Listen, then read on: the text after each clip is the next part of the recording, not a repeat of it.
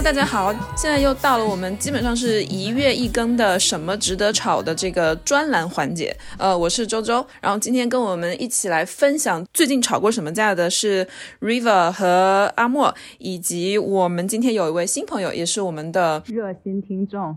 热心听众，然后他主动来联系我们，跟我们贡献了一个很好的吵架的主题。欢迎 Layla，嗯，大家好。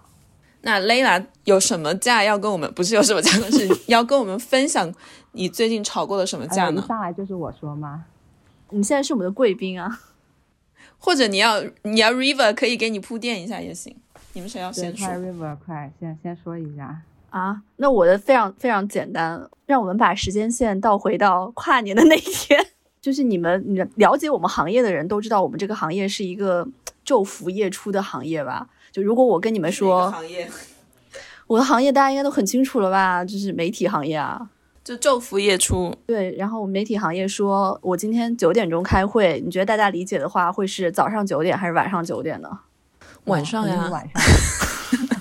就你看，你们约录音都约在晚上，约录音约晚上，纯粹是为了那个大洋彼岸的另外一位。然后就是跨年的那一天呢，就是早上出门之前，我就跟我男朋友说，我说我今天九点钟要开一个会，然后他就说好的，然后他说那我们晚上定一个吃饭的地方，然后一切都非常好，对吧？然后一直到了早呃晚上大概五点钟左右的时候，他然后他就跟我说他要加班。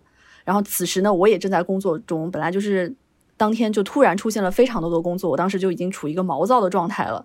结果他就说啊，那到时候他下完班之后，我们就一起找一家店，就好吃一点店去吃，也算是一个小的仪式，就我们一起来庆祝跨年。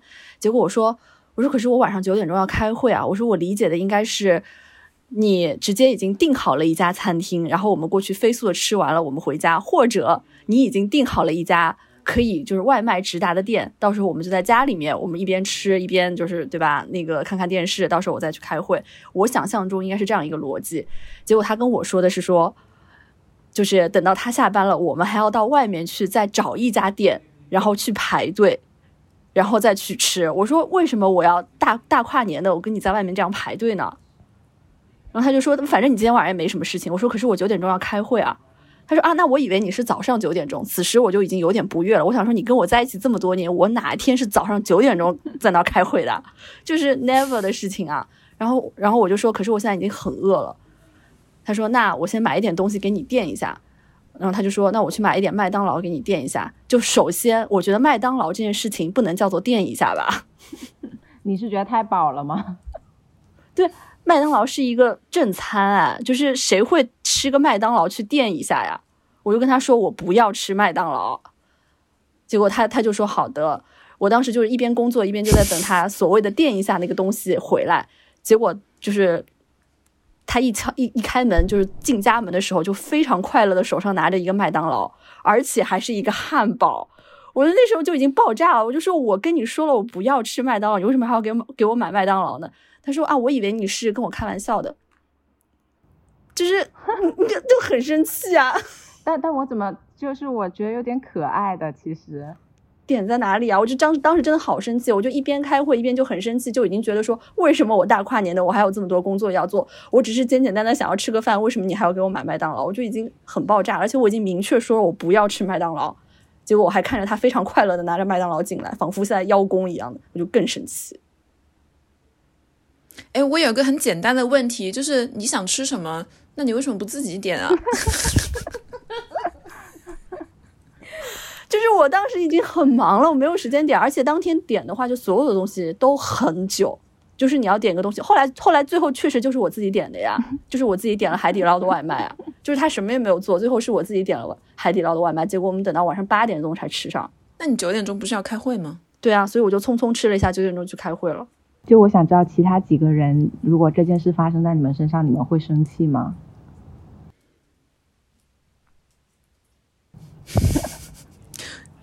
一阵沉默是什么意思？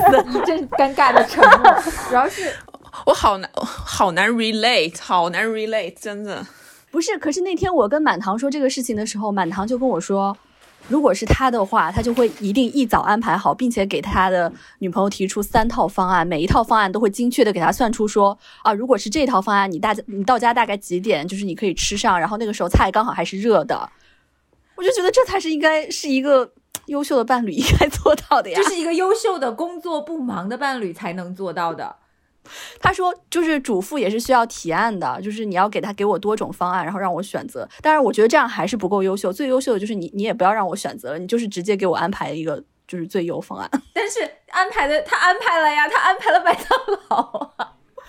我人生需要做的选择太多了，我就不要再做多一个选择了。关键是你男朋友并不是主妇啊，就是他当天不是也在加班吗？就是我就我很难 relate 的一点就是，我猜测你们俩工作量应该都是差不多的，只是你工作的时间开始的比他晚。那为什么你就 assume 他应该来负责安排晚餐的事情呢？还是说你们就是一直都是这样子的？嗯，这个问题很尖锐，我真的是真心的想知道，就是。那为什么他就不生气呢？因为如果我我把我自己放在他的立场，我也会觉得生气啊！就想说，那你如果你自己对晚晚餐有这么多要求的话，就是谁要求高，那谁就来做这个事情嘛？不是，其实我最生气的点是麦当劳，不是那个晚餐有没有安排好的问题。就是我说了我不要吃麦当劳，然后你还拿着麦当劳进来，我当时看到他买拿着麦当劳进来，我就开始摔东西了。我就崩说我不要吃麦当劳，你为什么要给我买麦当劳？就 我想知道你男朋友有跟你吵吗？他他就说，他就有点莫名，他不知道我为什么发这么大的火。我我觉得也可能是我当天工作太烦了，就是九点钟要开会这个事情，首先已经给我定下了一个非常暴躁的基调。然后麦当劳是一个 trigger，我就大爆发。对，我也觉得感觉是一个 trigger，就是你其实是因为当天整个一天，然后因为又是跨年，你等于就是那天晚上没有做任何有仪式感的事情嘛。你们两个，对，其实你内心是有期待的，你有期待，但麦当劳不在你的期待里。对，我就觉得你待会儿要吃海底捞，然后你还给我先点一个汉堡，你是既让我没有办法好好享受汉堡，不尊重这个汉堡，你也不尊重海底捞。海底海底捞有什么要好尊重的？就是很生气。其实你想象中的想要过年的那个跨年是怎么安排的呢？就是我在家等着，然后就会有非常丰富的。我内心就是，虽然我也不知道我想吃什么，但是他送来的一定是我想吃的。摆满了一桌子，摆满了一桌子，然后这种浪漫小说看多了吧？人在家中坐，美食从天上降，是吗？然后都是你男朋友给你送过来。所以咱们捋一下，最重要的点还是跨年，是吗？因为你对跨年还是有很高的期待的。就是虽然嘴上说，哎呀，就是我也不要仪式感，我也不要怎么样，但是如果你给我买 麦当劳，我还是会生气的。哎，其实这个点我能懂，哎，嗯，对吧？我不知道你们俩为什么不懂我。不懂的点就是说，如果你想要过仪式感的跨年，那你自己就要计划好啊。就是当天，其实我觉得有一点很，嗯，就是怎么可以完全不预定任何餐馆呢？就这也不是他的责任，而且是其实你们两个应该要商量好，当天晚上要去哪里吃什么的，就不可能当天做决定的。跨年这个事情，对啊，他他原来计划就是当天做决定，他就觉得说，反正你也没事，就我们就在外面排队吧。这个我也很生气，我觉得即使我没事，我也不愿意排队。你心里预设了说这个事情是他来弄的，所以他弄得好不好的话，你就当天只要验收成果就好了嘛。对对对。结果他最后给你的成果就乱七八糟。对。然后你就很不开心。是。嗯。我能插句嘴吗？我觉得这是你们还嗯小年轻的小情调。我觉得像我我这种就是已婚多年的老咔哧眼儿的，就是只期待那个晚上谁也别烦我，就是就饭不论是外卖还是。只要不是我做就可以。那我好像到另外一个极端哎，我是跨年这种事情啊，圣诞啊、跨年、啊、新年，肯定是提前一个礼拜就已经计划好了，就比如说特搞，会 go through 一遍，跟跟对方就说，哎，明天我们要干嘛，后天要干嘛，怎么怎么怎么怎么要干嘛，就全都要计划好，不然的话，你去哪里定位啊？你要约人都约不到哎。因为我住在远东，所以我也不操心出去吃饭的事儿，肯定是在家里解决，不管怎么样都能解决，所以没有你们城里人的困扰。然后我跟你讲，现在不是马上又要到那个除夕了嘛？然后我们现在也都是被被困在上海，很可能就是要就就地跨年了。今天晚上他就很紧张的开始跟我说：“嗯，我们要不要定一下 除夕怎么弄啊？”他学乖了，该着急了。然后我说：“那你有什么想法？”我说：“你有什么想法？”他说：“叫海底捞的外卖吧。”我现在都已经可以想象你男朋友那种心惊胆战的站在你旁边说：“嗯，那海海底捞吧。”然后你知道他跟我提出了个什么要求吗？他说：“你你现在可不可以答应我，我们除夕当天不要吵架？” 我说：“那可说不好。”天呐，当天你又把海底捞摔在地上。我我只能说，通过你的吵架，我看出来你在你们家里的地位绝对是对一等一的，也确实如此。嗯，好，我我的我的吵架分享完了，嗯，下一位，那我来说一个吧。既然你说你跟你男朋友吵架，我也说一个吧。最近跟我男朋友吵架，但是跟吃的没有关系，跟呃跟看电影有关系。我不知道你们能不能接受，就是如果一起去看电影的，跟你一起去看电影的那个人，就是那个电影是你很喜欢的，然后你很专注的看，然后但是跟你一起看电影却全程表现的很不专注，然后又玩手机啊，或者是。呃，吃爆米花什么这种会不会让你觉得很恼火？不专注我会恼火，吃爆米花我不会恼火。就是，但是那个电影不是那种爆米花电影，它不是那种漫威电影，而是就比如说这次我们在家里看一一部英国电影吧，然后是跟现在的英国的劳工阶级的生活状况有关的，就没有任何的喜剧，然后就是也是很平淡的，但是我觉得拍的很好，然后。是二零一九年的一部电影，叫《With 呃 Sorry We've Missed You》，就是对不起，我们错过了你。这里面的很多东西都很动人，就是你一定要是非常专注的看，才能看得到的那种，看得懂的也有很多一些细节。但是他就全程在那边玩手机，然后就是玩一些什么什么 Candy Crush 那种东西，你知道吗？超级脑残的手机游戏。然后，然后最后说，哎呀，我觉得好无聊。然后他去弄爆米花，我们在家里嘛，他去弄爆米花吃。我就整个看到最后，我也是好生气。然后我就是开始。就差一点没有摔那个遥控器，然后我就说：“拜托你搞清楚，这不是你平时看的漫威电影好吗？这不是漫威电影，你不能这样对待一部这样的很严肃的电影。”然后他就有点被我感觉可能刺激到，然后就觉得我好像有点瞧不起他的漫威电影一样，我 就说漫威电影就是差呀，我说就是差呀。你你你如果去看漫威电影，然后吃爆米花，我不介意啊。但是你看这样的电影不能吃爆米花。然后，反正最后我们就就这个问题，就是什么电影值得吃爆米花，什么电影不能吃爆米花，然后吵了一顿。我觉得好值得吵哦，我站在你那边。所以我的点是你不尊重麦当劳和海底捞，你的点是你不尊重电影，是吗？对啊，在他来看，他觉得看电影就是一个娱乐行为。所以有一次我们甚至去一个电影院，然后那个电影院当天是在播一个就是那个大都会，它不是一个默片嘛？那个配乐是嗯。是现场有交响乐乐团在下面伴奏的那种现场即时的，就在这种情况下，他居然也买了爆米花，我当时就觉得天呐，他是很爱吃爆米花吧？不，不是，我觉得他是不是形成了一种肌肉记忆，就是看电影这个动作必须和吃爆米花这个动作绑定在一起才叫看电影。我觉得是的，我觉得是的，但是在我的概念里面，并不是所有的电影你都是可以这样去对待它的呀。如果是漫威电影，你看蝙蝠侠、蜘蛛侠什么无所谓啊，你该干什么都可以，你我甚至都不介意你你在当时就是玩电脑游戏什么的，OK 的。但也许对于那种很热爱漫威的人来说，就是你你在玩电脑也是一种亵渎呢。对的，对于他们来说是，但对于我来说不是。但是我觉得漫威电影就是游游乐游乐园电影。就是垃圾，对啊，所以就可以吃爆米花。所以看马丁斯科塞斯的时候是绝对不可以吃爆米花的，对吗？不行，不行，不行。所以你觉得你男朋友是你的 soul mate 吗？你千万千千万你不要问这种问题，你你绝对不能从他嘴里得到什么是 soul，什么是 mate，他没有 soul。对的，我刚刚准备想问说，首先你要有 soul，你才能有 soul mate，但是这个人有没有 soul 这个事情，我也不是很确定的。我只能说他是我的好朋友吧。但是这不一定是男朋友，就如果是一个好朋友跟我一起看这个电影的时候再吃爆米花，我我也会生气的。不仅是因为他是我男朋友，阿莫快支持我一下。那我我我说了呀，我我在你这边啊，我也是这样认为的。就是在某些呃严肃电影，或者说是真的你需要呃如 用那个什么麦克卢汉什么那那个分析法，如果是一种冷媒介电影的话，你绝对是不可以捧着热的爆米花的。可是我的感觉就是，如果要看一部严肃电影的话，你让我在家里看，我很难严肃的起来。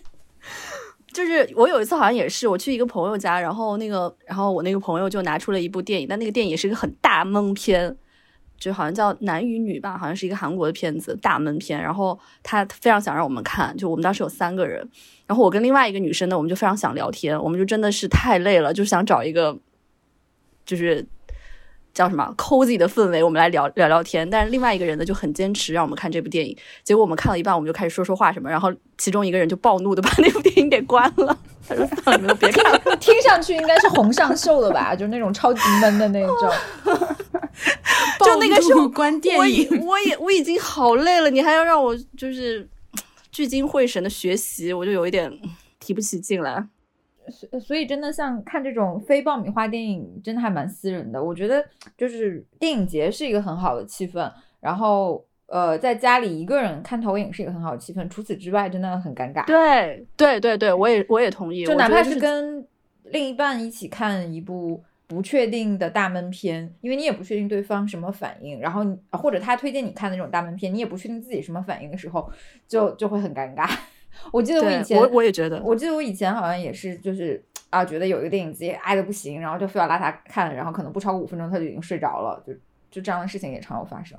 就嗯，但我心里会想啊，看睡着了至少证明它是一个合格大闷片，至少没有想吃爆米花。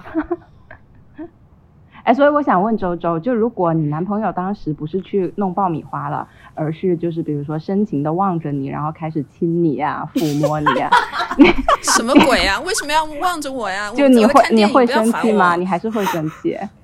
当然会啊，是不尊重你，这性骚扰，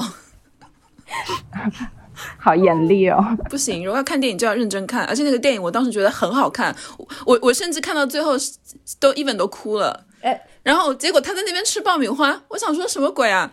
到底有没有心啊？而且他是一个关心劳工阶级的，我想说你不是口口声声说自己很就是跟劳工阶级站在一起吗？你不是投票都投给那个左派党吗？都投投给劳工党吗？现在要你看一个这这个电影，你就嫌嘛，你就嫌跟自己什么生活离得太远了。想说我就说你虚伪，反正最后我就上升到无限高，你知道吗？我记得上一次在聊吵架，你已经把它上升到是一个什么呃。傲慢的白傲慢的西方 白人中心主义的直男，对对，我就是反正这就上升到无限高，到最后他也就不想跟我再争吵下去，然后就说好的，以后就他说会注意到这个问题。好了好了，我觉得这个我这个话题就反正就讨论到此为止了。我后来我也想通了，就是我以后要看这种我觉得可能我很喜欢，但他不会喜欢电影，我就自己看嘛，也不要把把他拉进来。嗯，真的。下一个，哎，那我说一下我的吧。我那个事情其实是这样的，就是，就有一天晚上，然后就我已经很晚了，就大概反正一两点了，就那种时间吧。然后我的男朋友他还在厕所里，就持续的不出来，然后并且发出了银铃般的笑声。然后我就 我就很很生气，就那个时候就已经开始有点生气了。我就问他在笑什么，然后他就说啊，他在看他的同事发的朋友圈，在写他。然后我就抢过他的手机，对吧？然后就问他说，就就就在看他他的同事是写了些什么呢？然后大概那个内容就是，哎，就是他们日常的一件小事啦。他就是把它平铺持续了出来。就比如说，哎，呃啊，笑死啦！然后我男朋友的名字就叉叉，此处你们会逼掉吗？呃，算了，我直接逼掉他吧。就是叉叉说，叉叉说，然后这里他又用了一个。嗯，比较亲密的称呼，就是他他本人的一个亲密的称呼。就这个同事是一个女女同事啊，我要先交代一下，就这是他的一个女下属发的一个一个帖子，然后就就用了他自己的一个亲昵的名字，就意思是我男朋友是叫他这样一个亲昵的名字，然后说我，哎，反正后面就描述了一段他们的对话，然后可能是一个比较好笑的内容，啊，算了，我读出来吧，就说，哎，我教你一招，作为一个产品经理。你在设计产品链路的时候，要把自己当成一个傻逼。如果你是傻逼，你看懂了，那你的产品就成了。他接着说：“我一般十秒可以进入状态。”然后就哈哈哈哈哈哈哈。就就内容就是这样一个，就是并没有什么特别的，对，就并没有什么问题的一个东西。然后，但问题就是我退出了这条内容之后呢，我就稍微翻了一下这位女同事的朋友圈，就发现她就是在短短一个月之内，她就发了五条跟我男朋友有关的，就类似这样的一些小事。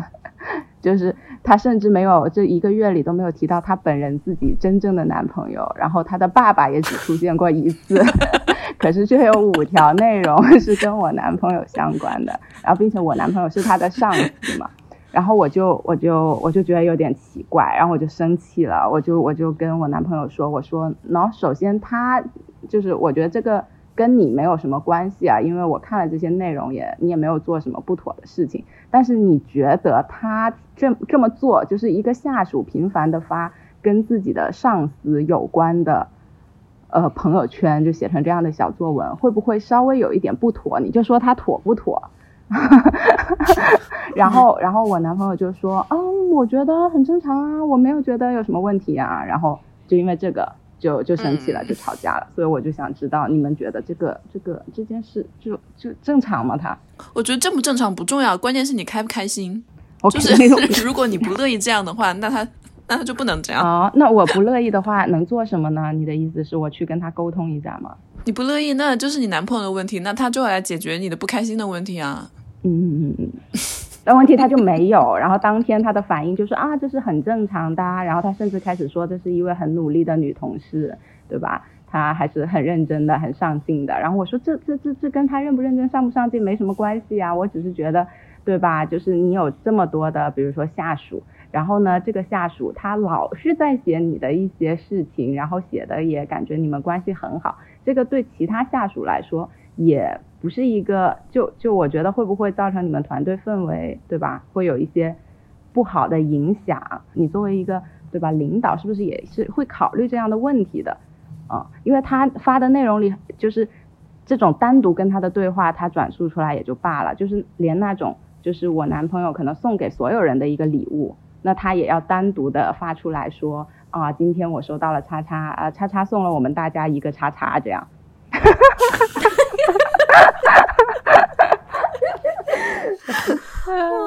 好好笑，就是不好意思，虽然对你来说这个呃可能是一个不太愉快的回忆，但是我真的觉得还蛮好笑的，因为就是这种人还蛮典型的，就是一个没有分寸感的表现。而这种没有分寸感，它不一定是主观的，也不一定是非主观的，你很难去拿捏，因为你只能看到后果，你看不到意图嘛。但是我觉得你刚刚的那一点很好，就是你看到了他，呃，你自己，当然你作为你男朋友的女朋友，你心里觉得，呃，你的边界或者你你男朋友的肖像权和呃姓名权和 和人格被被人被人侵犯，有这样的心理有 copyright，对，呃，你你你你会觉得这种越界肯定是可以理解的，但是对于嗯直男啊，对不起，我好像又在撒网了，或者对于。对于你男朋友来说，就是在感情上，他没有办法去跟一个女的说：“你不要发这样的朋友圈了，我女朋友不高兴。”就是我觉得大部分男的是做不到这一步的啊。对，但是你从工作的这个角切角度切入，我觉得非常好。就是他可能不关心这个女的到底喜不喜欢我，反正喜欢我也不少块肉，不喜欢我呃不就呃甚至喜欢我能证明我除了女朋友之外还有还有呃额外的魅力，这难道不是我的 buffer 吗？对吧？但从工作的角度，他可能就会考量说，是不是会给团队带来更大的伤害？因为我觉得大家就是可能还是会在这个年纪了，还是更会在乎这些社会的影响吧，就社会化关系带来的影响。就从这个角度，他可能要想办法，不论是呃于公于私也好，可能就要去做做一些平衡。嗯，但是可能这个这，但是这个平衡带来的后果，可能就是这个女的以后的确很少再就会少发关于男朋友的朋友圈，但是这个结果是你满意的。就你可以通过这样的过程来达到你的结果，你也当然可以有权让他知道你不高兴。这个本来我觉得就是有一点点越界，哎，就你放在任何场合里 就就很越界呀。对我，我要是你那个男朋友的女下属的同事的话，我每次看到他发朋友圈，我应该就翻个白眼，然后在心里想说，哼，马屁精。哎，不是你这样太太简单了，我肯定会比较粗暴的立刻截屏，然后发到小姐妹的群里，看他又开始了。你你其实 Lela，你比较在乎的是你男朋友的反应吧？对啊，他现在就是把这个事情想要冷处理嘛，就是他不想去管这个事情。不是，就是如果他当时的反应就是像比如你们这样，就是说，哎，他觉得，对吧？在从职场上来看，这样的行为可能会有一点不合适，那其实我就会觉得很 OK。但他的第一反应可能并并不是这样的，当然可能后来经过我的循循善诱之后，他也会觉得有些不合适，但是。从第一反应来说，他其实是在维护他这个就是下属的，所以当时我就会觉得有点火。那你是蛮值得生气的呀，而且这种也没有说什么正不正常、值不值得生气。我感觉就是你反正你就已经生气了嘛，那就应该把这个生气的情绪 传递给他，让他知道你火大。对啊，我我就有跟他说，哎，应该让他在行为上有所表示。对。就是我就说，哎，你能不能就是就是以后就是不要单独的送他什么东西？然后我男朋友就说，哎，其实我也我也没有啊，就是就是他说我，比如说我送他，就是可能他写的小作文啊，是就是说他送了他一本书什么的。他说他当时也送了别的另外一个同事啊。我说另一个都不行，就是你下次能不能就是非常平均的送给每一个人？他说那他不是也发朋友圈了吗？就是那个送大家。什么榴莲酥什么的，那他送了每个人一个榴莲酥，他也发了朋友圈。他那个朋友圈会不会只有你男朋友可见？哎，你真的是不怕事情闹得大哦。哎，我还看了，就是下面还有他们其他同事的，就是就留言什么之类的。对，那那就证明你这个同事段位不怎么样。我之前认识一个嗯同事，就是我们有。我们有四个人，有的是他的前同事，有的他有的是他的现同事，有的是直的，有的是弯的。然后我们四个人翻开他的朋友圈，每个人看的都不一样。哇哦，就是人家的这个才是时间管理大师和文件存档大师，就是你完全不知道他分组的规则。比如说那种发了一张睡眼朦胧的照片说晚安的，是仅对直男可见的。然后讲自己就是比如说呃收到什么贵重礼物的什么的，是对。呃，侄女和 gay 可见的，然后说自己的那个加班很辛苦之类的，是对所有同事可见的。天呐，好周密！哎，如果说发这个朋友圈小作文的女同事是一个长得很一般的女同事的话，你会怎么介意？你这个问题真的是我我我都不敢问，我都不敢问这个问题。对对对，必须要交代一下这个背景啊，就是这个女同事确实也是长得非常的漂亮。就是长得，所以这个应该最开始抛出来。应该最开始就抛出来，这个确实也是一个，就是确实是一个会让人在意的点啦。哎，我们不要把话题引到那个词境的方向。对我刚刚也在想这个词。对，我觉得更重要的，其实你最在乎的就是你男朋友的反应。你管那个女的长成什么样，或者是她说了一些多夸张，或者是多没有分寸的话，但只要你男朋友处理的这个事情，或者是对你的解释是让你心服口服的，其实你也就这个气就消了，就事情就过去了。对的，没错。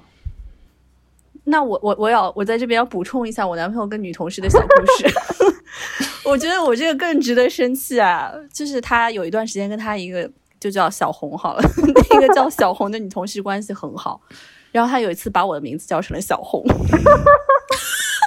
这也太气了吧！这个这个是不是更值得生气？而且就发生在前几天，就本来我们我觉得我这个应该更值得生气吧，但是我们好像没有因为这个吵过架呀啊。叫错名字，你也没吵过架，没有啊，还是麦当劳更生气。等一下，他是在什么情境下叫错名字呢？结婚仪式上，婚礼。你当人家是 Rose 啊？Rose 对。就很正常，比如说叫我拿个什么东西，或者是很日常的对话，就 叫我小红。但我觉得这个这个没法忍啊！你竟然就平静的，你是当成一个就跟他打了个哈哈就过去了吗？对啊，我这个好像还好，没有很生气。天呐，真的，我觉得麦当劳更生气，麦当劳真的太生气了，现在想到还是好气，心好大哦。其实就是大家会如何处理那种有可能是。对你男朋友有些好感的这种呃女同事，或者是女性朋友这样的一些关系，对不对？有可能你的老公和男朋友在这这里边并没有做错什么，但是有可能会有这样的一些人存在。如果年轻十岁，我肯定可能要就是撒泼打滚，然后要个说法什么的。就现在没有这个情绪了，就觉得大家都成年人了，就就如果你你把握不了，那那那是你的事儿。就嗯，我也好像很无所谓啊。就你们甚至会会喜欢有这样的人存在吗？那倒无所谓，就 就没有喜欢，对，倒没有喜欢，只是觉得。我会喜欢我这边有更多的人存在，对，我喜欢对方。我每次回，我每次被人搭讪或者是被被人示好之后，我就回来向他嘚瑟。哎，其实我是觉得，嗯，只要你交往的对象是足够优秀的话，这样的事情是肯定会发生的。对啊，我也觉得都会有的。你这边也有，那对方也会有的，都会有的。就是你，我们要承正视自己的魅力。就是也要正视我们这样的魅力，吸引到的人应该也是具有一定的魅力的。对啊，那接下来是啥？阿莫吗？啊，那今天难道只有我一个人分享是跟伴侣无关的 吵架吗？之前的节目里面也说过若干次，我现在是一个嗯上进的母亲，然后鸡娃不如鸡自己，然后还在呃拼命的学习丰富的来自于先进国家的 先进的育儿理念，所以我。呃，反正就不论学不学吧，我觉得我自己身上得到的一个结论就是，不论怎样，我不会打小孩，就是因为在在我看来，使用暴力这个事情，它一定是权力关系。那你想教育小孩或者想跟小孩沟通，用暴力，在我看来就是行不通的，就是不 OK 的，这简直就是我的底线。然后我一直认为，我们作为呃新时代的年轻人，作为这个从过去的那样的一个教育环境里长成现在的人。大家是不是都应该？我就默认好像所有的人都应该有这个共识，然后结果发现不是的，就是有一个学长学姐群嘛，然后呃里面我是最小的。有一天我们约好了要在城里碰面，在碰面之前，我准备出门的时候，突然间有一个学姐说，我可能要迟到二十分钟，刚刚打小孩来着，就她是以非常非常稀松平常的语气说出的这个话，我当时就。有点生气，简直有有点就不想出门了。然后他接下来就又在说自己为什么生气的原因，好像是他给孩子报了一个很贵的，类似于那种杀剧培训班什么的，呃，要迟到了。然后结果小孩那天就是不想去，然后他呃就打了他，然后就把他拖出了门。多说一句，这个学姐自己这个人也是一个家暴的受害者，她她现在已经四十岁左右了，她爸爸妈妈还经常家暴她。然后，但是他什么？怎么啊？对，对，就是很匪夷所思吧。然后，但是他每次陈述，他每次因为一些琐事被他爸爸妈妈就劈头盖脸打的时候，我都会建议他，我说你能不能不要跟他们来往了，就是限制他们来你家。然后他就会陷入那种，哎呀，怎么可能啊？就是啊，毕竟是我爸爸妈妈，就是这样的一个状态。我们一坐下碰面，我其实。那个时候还是有一点点情绪在的，然后我就想回避掉这个话题，结果他一入座就开始重复一遍刚刚打完小孩并且获得胜利的这个过程，说小小孩现在现在乖乖去班上学习了。然后我我不是一个当面会跟人起冲突突的人，所以我就呃放下咖啡，我就去厕所了。然后等我回来的时候，他还在跟其他的人说自己打小孩这个事情。然后反正那天我又找了个理由，我就早走了。我觉得这个事情我就压下去，压下去了。结果又没过几天，他们又在说打小孩这个事情，而且就得出的结论就是小孩是一定要打的，不然的话是不会有规矩的。我就非常的生气，我就反驳了几句，因为我的小孩是里面最小的，就其他人的小孩可能都已经上小学了，或者最最差可能也上幼儿园了。然后就跟我说：“你将来总，你将来总会意识到不打是不行的。你现在只是不舍得而已。我们小的时候我也不舍得，但是大了是一定会打的。就是用这种非常确凿的语言来跟我说这件事情的时候，我就火了。我说：你们打小孩不是因为为他好，也不是因为你们想达到什么教养的目的。你们打小孩仅仅是因为你们能打，不然的话，你们怎么不会打老公？怎么不会打爸妈？怎么不会打你们的同事？怎么不会打你们让你们火的大的领导？”如果暴力能达到目的的话，你为什么不去打他们？你们能，你你你们打小孩仅仅是因为你们打得过，然后我就退群了。然后呃，退群之后有群里有两个人私聊我过来说说，呃，就是还是很佩服你，就是还是年轻啊，还愿意就是在这种事情上发言，说他们都不想在这种事情上发言了。然后另另外还有也过来私聊我的意思就是说，呃，哎呀，他就是嘴上说说，没哪有人不爱自己的小孩呢？但我的想法就是，怎么会有一个人爱自己的小孩，但是把打他这件事情作为荣耀挂在嘴上？我不能理解，我真的不能理解。大概就是一个吵架过程，就是嗯，但但虽然是以我单方面退群 为这个结局，但我觉得我至少说出来了啊，好沉重，是不是？没有没有没有，其实打打小孩这个，因为我们也没有什么发言权嘛，也没有小孩，不能理解的就是，呃，我想象中的父母打小孩，对父母来说不应该是一个高兴的事情啊，就是这对于他来说，他的教育就说明他的教育是失败的，所以他才会有这种无能狂怒嘛。然后最后才会诉诸暴力。那为什么你的那个学姐她会有一种很像很光荣的这种仿仿佛自己是做了一件很对的事情的这样的态度来陈述她打小孩？对，所以我觉得就是长期的暴力，长期他也长期处在这样的一个暴力的环境里面，是不是让他的认知的形成了一些偏差？就我我冷静下来，我会想说他也是一个受害者，然后受害者可能会把这种模式延续下去，但是我也是啊。